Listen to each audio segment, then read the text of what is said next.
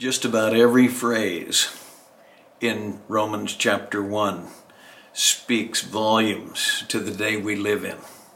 Verse 22 professing to be wise, they became fools. We live in a world that vaunts its so called freedom from God and restraint and uh, exults in its so called wisdom. Professing to be wise, they become fools. They become moronic. And we have a culture today that is believing the lie. They've exchanged the truth of God for a lie.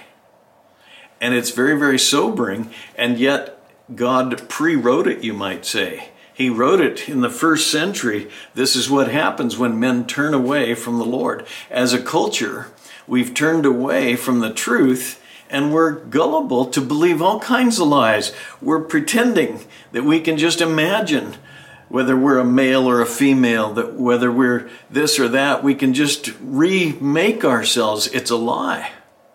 It's a lie. No, professing to be wise, they became fools.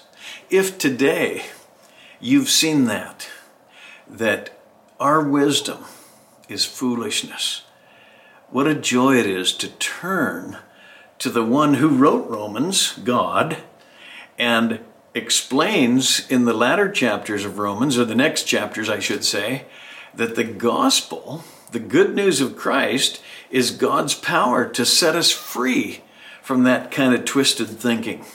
So that we don't have to be professing to be wise and actually becoming fools, but when we take our place as sinners, we can be set free from our sin and we can actually become wise. The scripture says, the fear of the Lord is the beginning of wisdom.